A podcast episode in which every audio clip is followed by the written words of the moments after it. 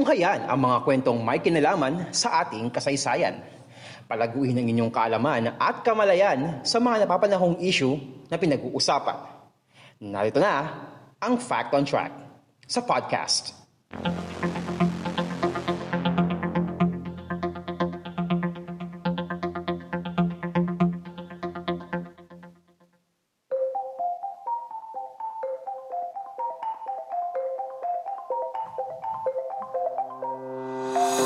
Kwentong kasaysayan, kalaman at mga napapanong sa pinsalipunan, fact on track sa podcast.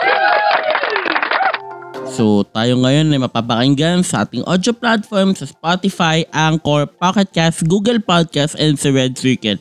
So, yung link sa Red Circle ay nasa description natin and papanood din tayo sa ating YouTube channel na podcast ni Man. So, hindi mo tayo mapapanood apparently sa Facebook for some reason. So, for today, uh, pag-uusapan natin ang isa sa mga bright young stars sa NBA na isa sa mga sumusunog sa liga ngayon at the shooting guard position. So, for today, we will be featuring Devin Booker.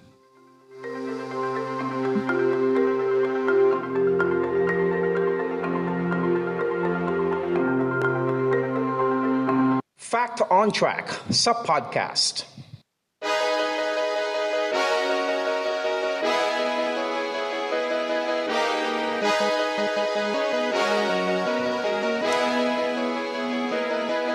Ayan, so ipinanganak sa Grand Rapids, Michigan sa Amerika si Devin Armani Booker noong October 30, 1996. So he just turned 25 nung a few weeks ago. So kanyang inang si Veronica Gutierrez na isang half Mexican, half Puerto Rican ay isang cosmetologist. So sa cosmetology mga magpapaganda and habang ang kanyang ama na si Melvin Booker na isang namang African American ay naglaro noon bilang point guard sa University of Missouri and hinilang siya na Big 8 Player of the Year noong 1994. Speaking of tatay niya, no, tatay niya ginamit niya na jersey number 15. Kaya nung Tokyo Olympics, ginamit ni Devin Booker na jersey number ay 15 bilang pag-honor sa kanyang tatay. Tuwing summer ay binibisita palagi ni na Devin ng kanyang ama sa Italia. Isang beses nung siya ay 12 anyos, nakaharap niya sa isang one-on-one game sa Milan si ngayon Atlanta Hawks forward na si Danilo Gallinari. Ang kanyang amang si Melvin ay nagtungo sa sa Italia, nagturo sa kanya ng paglalaro ng basketball. Sa kanyang pag-aaral sa middle school, dito niya naman nakilala maging kaibigan niyang sina D'Angelo Russell and Tyler Eulis. Si Tyler Eulis ay magiging teammate niya rin sa University of Kentucky and sa Phoenix Suns. Sa high school, muna-muna naglaro si Devin sa Grandville High School. Pero kasabay ng pagre-retiro ng kanyang ama sa pro, sa pro professional basketball, lumipat ang kanyang ama sa Mississippi at doon naman siya naglaro para sa Moss Point High School sa Moss Point, Mississippi kung saan naging bahagi ng coaching staff ang kanyang ama noong 2011. Sa, sa isang laro sa kanyang paaralan kontra sa Gulfport High School, natalo sila sa score na 52 to 32. Subalit, nakapagdala si Devin ng ang pinakamaraming puntos sa kanyang koponan with 17 points kumpara sa kabuang puntos ng kanyang mga kakampi. Total of 15 points. So na-imagine ko dito yung 81 point game ni Kobe Bryant noong January 2006. Sa kanya namang ikalawang taon para sa Moss Point, naging isa naman siya sa mga top players sa paaralang iyon averaging 22.7 points. Ayon ito sa sports writer ng press register na si Craig Stephenson. Sa kanya namang junior year sa high school, itinanghal naman si Devin bilang isa sa mga bumubuo sa Division 7 5A All-Division Team at siya rin ang hinirang na MVP sa kanilang division. Marso ng Marso ng taong 2013, hinirang din si Devin bilang Mississippi Gatorade Player of the Year at nang sumunod na buwan, siya ang ikanal- ikalawang player na nagwagi ng Player of the Year Award ng Sun Herald. Sa kanya namang senior year, lumahok naman si Devin sa iba't ibang basketball skills gaya ng Kevin Durant Skills Academy, LeBron James Skills Academy, CP3 Elite Guard Camp, at sa National Basketball Players Association Top 100 Camp. And ironically, itong CP3 Elite Guard Camp, yung nag-host ito, si Chris Paul nga, ay magiging teammate niya rin sa Phoenix Suns. Pagtungtong naman ni Devin sa kolehiyo, naglaro naman siya para sa University of Kentucky for one season. Kasi ha, i-ano ko lang to, bakit one season lang? Buti niya yung Finoys. Kasi sa NBA kasi, meron yung rule na tinatawag na one and done wherein magiging eligible ka for draft one year after removal sa high school. So pwedeng mag-college ka, mag one, one season ka lang or mag ano ka or gaya ng ibang avenue ngayon ng ibang players na one year remove sa high school naglalaro sa ibang liga like yan sina Lamelo Ball and Jalen Green. Pagtungtong naman ni Devin ng kolehiyo, naglaro naman siya para sa University of Kentucky ng isang taon nga lang niya. At sa 38 niyang mga laro sa isang taon, nakapagtala siya ng 10 points, 2 rebounds at 1.1 assist in 20, uh, 21.5 minutes per game. For ano kasi yun eh, ang minutes kasi nila sa college is 2 halves, 20 minutes per half.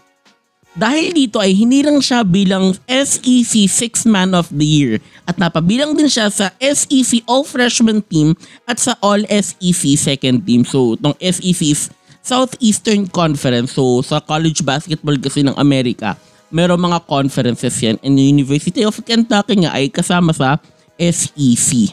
Matapos ang isang taon bilang manlalaro ng University of Kentucky, nagpa-draft na si Devin sa NBA noong 2015 kung saan siya ang panglabing tatlong pick sa first round at kinuha ng Phoenix Suns. Sa kanyang pitong laro sa NBA Summer League, nagtala si Devin ng 15.3 points, 4.9 rebounds at 1.7 assists per game. Dalawang araw bago ang kanyang ikalabing siyam na kaarawan, naganap ang kanyang unang laro sa NBA para sa Phoenix Suns. Dito ay nakalaban nila ang Dallas Mavericks kung saan natalo sila sa score na 111, 111 to 95. Bagamat bigo, buena mano ang naitalang stats si Devin. 14 points in 6 of 7 field goal shooting. Yun ang kanyang stats. Nagsimula muna si Devin bilang backup shooting guard ni Eric Bledsoe kung saan nagtala siya ng average na 5.4 points per game 0.9 rebounds per game at 0.8 assists per game in 14.1 minutes per game. So hindi na mas for backup. Subalit na ma-injury, manang magkaroon ng injury si Eric Bledsoe, dito na simulang gamitin si Devin bilang starting shooting guard. So konting anecdote lang dito. Ang coach, isa sa mga coach no ng Phoenix Suns, si Earl Watson, ay pinupush na rin na isama sa starting rotation si Devin Booker. Pero um, medyo mahirap kasi yung guard situation ng Phoenix Suns kasi ang dami nilang guard nun. So kakabuwag lang na to nung ano, kakabuwag lang na to nung three-headed point guard lineup nila. Meron si Goran Dragic, nandiyan si Eric Bledsoe, and nandiyan din si Isaiah Thomas. So medyo disastrous pa yung guard rotation nila dito. Kaya ang hirap i-inject ni Devin Booker sa starting lineup. Pero nakita na rin naman ni Earl Watson yung potential ni Devin Booker as a player nun. Sa laban ng Suns kontra sa Sacramento Kings noong January 2, 2016, nagtala naman si Devin ng kanyang season high na 21 points sa kabila ng kanilang kabiguan kontra sa Kings sa score na 142 to 119. January 19 ng parehong taon, umiscore naman si Devin ng 32 points sa kanilang pagkatalo sa Indiana Pacers 97-94. Gayon pa man, si Devin ang ikatlong pinakabatang player sa kasaysayan ng NBA na nagtala ng mahigit 30 ng nagtala ng mahigit 30 points kasunod nila LeBron James at Kevin Durant. Mga maaga rin nagpa-draft ng mga players na itong mga mga future legends na to. Sa nangyaring Rising Stars Challenge noong 2016 NBA All-Star, napabilang si Devin sa mga bumuo ng Team USA kung saan nag-ambag siya ng 23 points para sa kanilang panalo kontra sa Team World sa score na 157 to 154. Naging kalahok din siya sa 3-point contest sa parehong event kung saan nakalaban niya sa final round ang Splash Brothers ng Golden State Warriors na sila Stephen Curry at Klay Thompson. Si Klay Thompson ang nanalo dun sa 3-point contest na yon. Si Devin ang pinakabata sa mga participants at siya ang ikaapat na rookie na sumali sa naturang competition sa 3-point contest. Una ay si Dennis Scott noong 1991, Kyle Korver noong 2004, and si Stephen Curry noong 2010. Sa kabila ng kanilang talo kontra sa Miami Heat noong March 3, 2016, nagtala si Devin ng kanyang career high noon na 34 points. Siya ang unang rookie ng Suns na umiscore ng mahigit 30 points sa magkakasunod na laro after ni Richard Dumas noong 1992 to 1993 season. Unfortunately, itong si Richard Dumas ay mababan for life sa NBA, mababan sa NBA for substance abuse. Sa, sa laban naman ng Suns kontra sa Golden State Warriors noong March 12 ng parehong taon, nagtala naman si Devin ng kanyang pangatlong double-double stats, 18 points and 11 assists. Siya ang unang Suns rookie na nakapagtala ng maraming point assist double-double stats after ni Nigel Knight noong 1990 to 1991 season.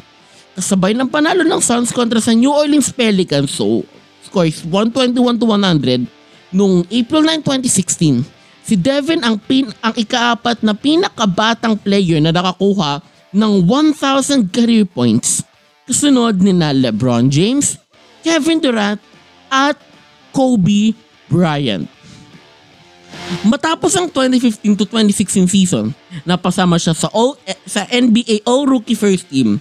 Siya ang unang Suns player na, na naging bahagi ng All-Rookie Team after ni Amari Stoudemire noong 2003 in which si Amari Stoudemire din ang dinig ang itinanghal na Rookie of the Year for that season. Sa pangala sa dalawang magkasunod ng sa dalawang magkasunod ng Suns para sa kanyang ikalawang season, dito naman umiscore si Devin ng kanyang mga career highs. 38 points kontra sa Pelicans noong November 4, 2016 at 2 days later, 39 points against the Los Angeles Lakers. Si Devin ang una sa player na sumiscore ng mahigit 38 points sa magkasunod na laro sa regular season matapos ni Tom Chambers noong 1988. January 12, 2017 naman, sa kanilang laro kontra sa, da- sa Dallas Mavericks, umiscore ulit si Devin ng 39 points kung saan sa fourth quarter ay naitala niya ang pinakamaraming points ng isang Suns player sa isang quarter with 28 points. Nalampasan niya ang, tw- ang 26 points na record noon ni Stephon Marbury noong 2002. Sa laro naman ng Suns kontra sa Boston Celtics noong March 24, same year 2017, ng parehong taon, si Devin ang ika-anim na player sa kasaysayan ng NBA na nakapagtala ng 70 points sa isang laro. Kasunod nila, Will Chamberlain, David Robinson, David Thompson, Elgin Baylor, at Kobe Bryant. Bukod sa 70 points, nagtala rin si Devin ng, sa larong yun ng 21 of 40 field goal shooting including 4 of 11 sa 3 and 24 of 26 sa free throw line. Nagtala rin siya sa larong yun ng 8 rebounds at 6 assists in 45 minutes. Ito rin ang highest scoring game sa NBA matapos ang isang dekada, may isang dekada, mula nang umiscore si Kobe Bryant ng 81 points kontra sa Toronto Raptors noong January 2006. At matapos ang kanilang laro laban sa Mavericks noong April 9, 2017, dito na nalampasan ni Devin ang kanyang iniidolong si Kobe Bryant sa ikaapat na pwesto para sa scoring list ng mga players bago sumapit ng 21 years old with 2,774 points kasunod nila Carmelo Anthony, Kevin Durant at LeBron James. September 8, 20, September 10, 2018, dalawang buwan makaraang pumirma ng 5-year, 158 million rookie contract extension sa Suns, niruled out si Devin ng anim na linggo upang sumailalim sa surgery para ayusin ang kanyang ikalimang metacarpophalangeal joint sa kanyang kanang kamay. So right-handed siya no. So medyo debilitating nga yun for sa kanyang ano sa kanyang laro na natamo sa kanya practice nung March 14 ng parehong taon. Well, apparently, spoiler lang, birthday ko po yun. sa kabilang, sa kabutihang palad ay nakarecover rin kagad si Devin ka nakapaglaro pa siya sa unang laro ng Suns sa 2018 to 2019 season. kung saan sa kanilang laban kontra sa Dallas Mavericks ay umiscore si Devin ng 35 points para sa kanilang panalo. 120 sa score na 121 to 100. So, nakalaban niya na dito ang ngayon NBA superstar na si Luka Doncic nung rookie pa lang siya. January 24, 2019, si Devin ang ikalimang pinakabatang player sa kasaysayan ng NBA na nakakuha ng 5,000 career points. Kasunod nila, LeBron James, Kevin Durant, Carmelo Anthony at Dwight Howard. Ang 2020 NBA All-Star Game ang kauna-unahang All-Star appearance si Devin sa kanyang career. Pinalitan niya ang star guard ng Portland Trail Blazers si Damian Lillard na nagtamo ng groin injury. Pinalitan rin ni Devin si Lillard sa ginanap ding 3-point contest. Sa nakaraang NBA bubble, tinulungan ni Devin ang Suns na makakuha ng 8-0 win-loss record sa regular season. Subalit ito, hindi ito naging sapat para makapasok sila sa playoffs. Kasi nangyari nun, nagtabla-tabla ang Blazers, ang Grizzlies, and ang Suns. Ngayon, I think quotient yat. Hindi ko alam kung sa parang anong metric nila pinagbatayan kung bakit ang naglaban sa play-in nun ay Grizzlies at at Blazers. So and nanalo nga doon ang Blazers for the 8 seed and then nakalaban nila ang LA Lakers. So anyway, sa kanilang laro kontra sa Denver Nuggets noong January 22 ng kasalukuyang taon, so natong January lang, nakuha, nakakuha si Devin ng 8,000 career points sa kabila ng kanilang pagkatalo kontra sa Nuggets. At kasabay na rin ang natamo niyang strain sa kaliwang hamstring sa overtime period.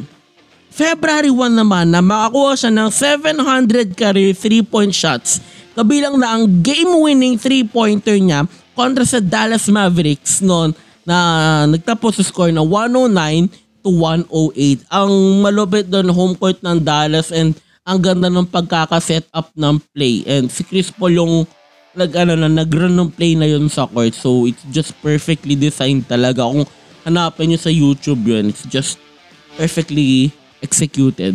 Dalawang araw ang lumipas, nalampasan na ni Devin Booker si Dan Marley sa ka, ikasampung pwesto sa all-time scoring list sa kabila ng kanilang pagkatalo laban sa New Orleans Pelicans sa score na 123 to 101. Katuwang ang superstar point guard na si Chris Paul, nagtapos ang Phoenix Suns sa ikalawang pwesto sa team standings sa Western Conference with 20, 51 to 21 win-loss record. Ito ang kanilang unang NBA playoff appearance makalipas ang labing isang taon mula nang dalihin ng, ng duo ni Steve Nash at Amari Sudemar ang koponan sa playoffs. And yun nga, I'm sorry. So, yun sa last playoff appearance ng Phoenix Suns nung 2009-2010 season, nung 2010 playoffs ay nakakalaban, nagtapos yung playoff run na yun ng Phoenix Suns sa Western Conference Finals kung saan tinalo sila ni Kobe ng um, Los Angeles Los Angeles Lakers sa pangunguna ni Kobe Bryant at Pau Gasol. So, after nun, nag-collapse na ang Phoenix Suns apparently and ngayon, itong huling season lang sila nakabalik sa playoffs. Sa first round ay nakalaban ng Suns ang isang familiar opponent, ang 7th seeding team na Los Angeles Lakers sa pangunguna ni LeBron James at Anthony Davis. Unfortunately, spoiler lang, hindi sila naging healthy for the entire series. Tinalo ng Suns ang Lakers in 6 games kung saan sa game 6 ay nakapagtala si Devin Booker ng kanyang career high na playoff career high na 47 points at 11 rebounds. Sunod naman nila nakalaban sa West Semis ang Denver Nuggets na pinangungunahan naman nila Nikola Jokic, MVP, the MVP nung season na yun, at Michael Porter Jr. dahil nga wala si Jamal Murray. Dito ay nilampasan ng Suns ang Nuggets at nakausad sa Western Conference Finals for the first time in 11 years. So, ignore nyo na lang yung 4 na yun kasi meme yun, isang all-time NBA meme yun, si Suns in 4. Kasi nire-refer yun sa ano, dun sa West Semis na yun, nung game 4 ng kontra Nuggets, nung iisipin na ng Phoenix Suns ang Denver Nuggets and merong isang Suns fan na sa loob ng home court ng Denver Nuggets na nagba na nakipagbuntalan and nagwawas-iwas nung nung kamay niya na Suns in 4! Suns in 4! So as finals, nakaharap ng Suns ang Los Angeles Clippers. Ito yung kanilang unang conference finals appearance sa kanilang kasaysayan. Nung LA Clippers ha, led by Paul George kasi wala si Kawhi Leonard after after he partially tore his ACL noong second round series nila against the Utah Jazz. Sa game 1 ay wala sa game si Chris Paul matapos siyang magpositibo sa COVID-19. Pero tinulungan pa rin ni Devin Booker na may panalo ang laro sa score na 120 to 114. At si Devin ang nakakuha ng kanyang unang unang playoff triple ng kanyang unang career triple double ha. Combine na to regular season and playoffs sa kanyang career with 40 points, 13 rebounds and 11 assists. Nanalo ang Suns sa seryeng iyon against the Clippers in 6 games. At ito ang kanilang unang NBA Finals appearance mula noong 1993 mula nung panahon na nandun pa si Charles Barkley. Dito ay nakaharap nila ang Eastern Conference Champions na Milwaukee Bucks. So, balikan ko lang tong West Finals na to. Sa Game 2, with just 0.9 seconds remaining, no, dito nira ng Phoenix Suns yung pamoso na ngayon na value kung saan wala sa inbound, inbound ni Jay Crowder yun and ang bumabantay sa kanya ay si DeMarcus Cousins. So mas malaki si DeMarcus Cousins sa kanya. Pero inaas niya yung pasa, parang alley-oop yun mula sa, mula sa baseline papunta kay DeAndre Ayton na kinontes naman ng isa pang big man ng LA Clippers noon na si na si Ivica Zubac and na complete niya nga yung dunk na yon and nanalo ang Phoenix Suns for Game 2. Sa unang dalawang laro ay nag-dominate ang Suns kung saan nagda- nagtala si Devin Booker ng 27 points sa Game 1. So, minamurder nila ang Milwaukee Bucks sa mid-range and to be honest with you, no, pinapanood ko yung labanan, naiirita ako sa laro ng Bucks. Sobrang ayusin nyo naman yung, ayusin nyo yung rotation nyo sa depensa. Naiinis ako sa, naiinis ako sa, ano nilang, sa depensa nila nun in general. And nung game 2, nagtala siya ng 31 points with 7 of 12 sa tres, sa 3-point range. Subalit, biglang nagkanda leche-leche ang laro ng Suns sa apat na sumunod na laro. Kung saan sa Game 5 ay tila ba inagawan ng lunchbox ni Drew Holiday, yung defensive guard ng, ng Bucks, tila inagawan niya ng lunchbox si Devin Booker na nauwi sa fast break jam ng ng Bucks superstar, di ko alam forward ba to, big man eh, na si Giannis Antetokounmpo na siyang, na siyang hirang yung finals MVP. Spoiler ulit, nabigo ang Phoenix Suns sa makuha ang kanilang unang titulo sa kasaysayan ng kanilang opponent. So, naging maganda in general yung series. Sa akin ha, take ko lang sa series na to is, naging maganda yung series. Talagang basketball lang. Naging exciting yung laro after nung ano eh, game 4 eh. Kasi may tinatawag nga doon eh, Devin Booker is the first, first player in NBA history to rack up 40 points and 8 fouls. Kasi dapat daw, merong isang foul doon, merong dapat isang hindi tinawagan ng foul doon na dapat, pang 6 foul niya na dapat. So which means graduate na siya noon, which means fall out na siya noon. So, ayun. And na nangyari rin na finals na to is, ano,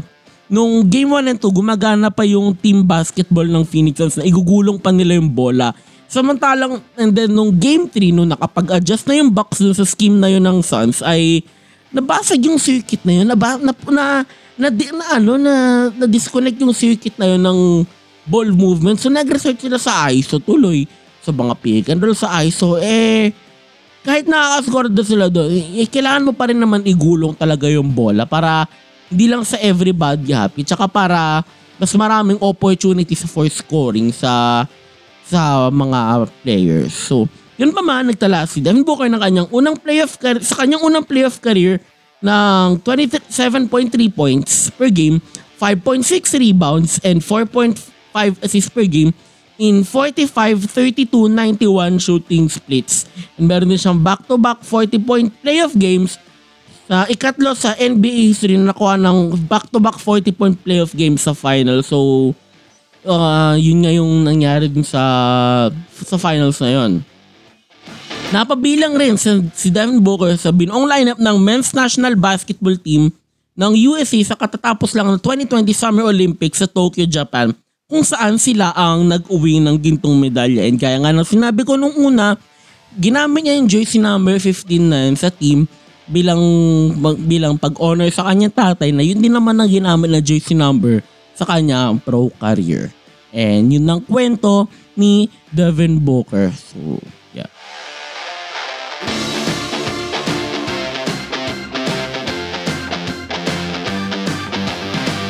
Ito ang Fact on Track sa podcast.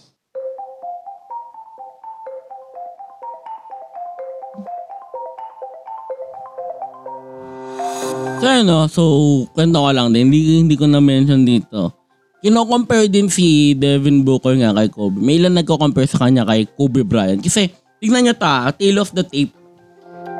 Si Kobe Bryant, lumaki siya, nag, ano, pinanak siya sa Amerika and nagbinata siya sa Italy. Dahil naglaro yung tatay niya doon na si Joe Jellybean Bryant sa as pro player sa Italy. Si Devin Booker, pinanganak sa Amerika, sa Italy, and naglaro din yung tatay niya as pro sa Italy. They were both shooting guards and they were both drafted 13th overall sa kanilang draft classes.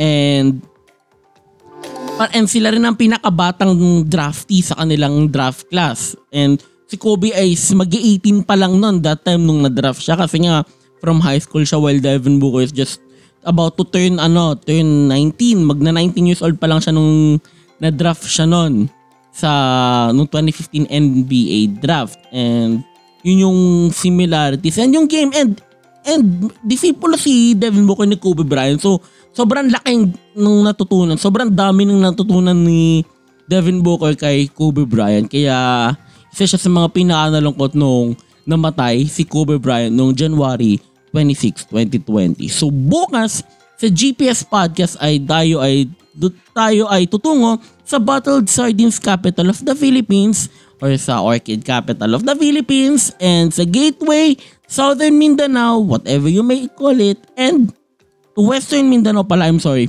And sa and sa Kapitolyo na rin ng Zamboanga del Norte, ang Dipolog City. And so kung nagustuhan niyo ang ating episode ay mangyaring ay mangyaring i-like at follow ang ating page sa Facebook, Podcast ni Mans, and mag-subscribe sa ating YouTube channel na Podcast ni Mans, and i-follow nyo rin ating mga podcast, uh, contract sa podcast, GPS Podcast, and Zone, and, uh, and, and One Podcast sa mga audio platforms. And, Mari nyo rin akong, mari nyo rin follow ang IG ng, ang IG page ng Podcast ni Mans sa uh, at Podcast ni Mans and maaari nyo rin ako i-follow sa aking mga socials media accounts sa Twitter and Instagram at SNRMLNC. And yun lamang para sa ating episode ng Fact on Track sa podcast. God bless God bless everyone. God bless the Philippines. Purihin po ang Panginoon.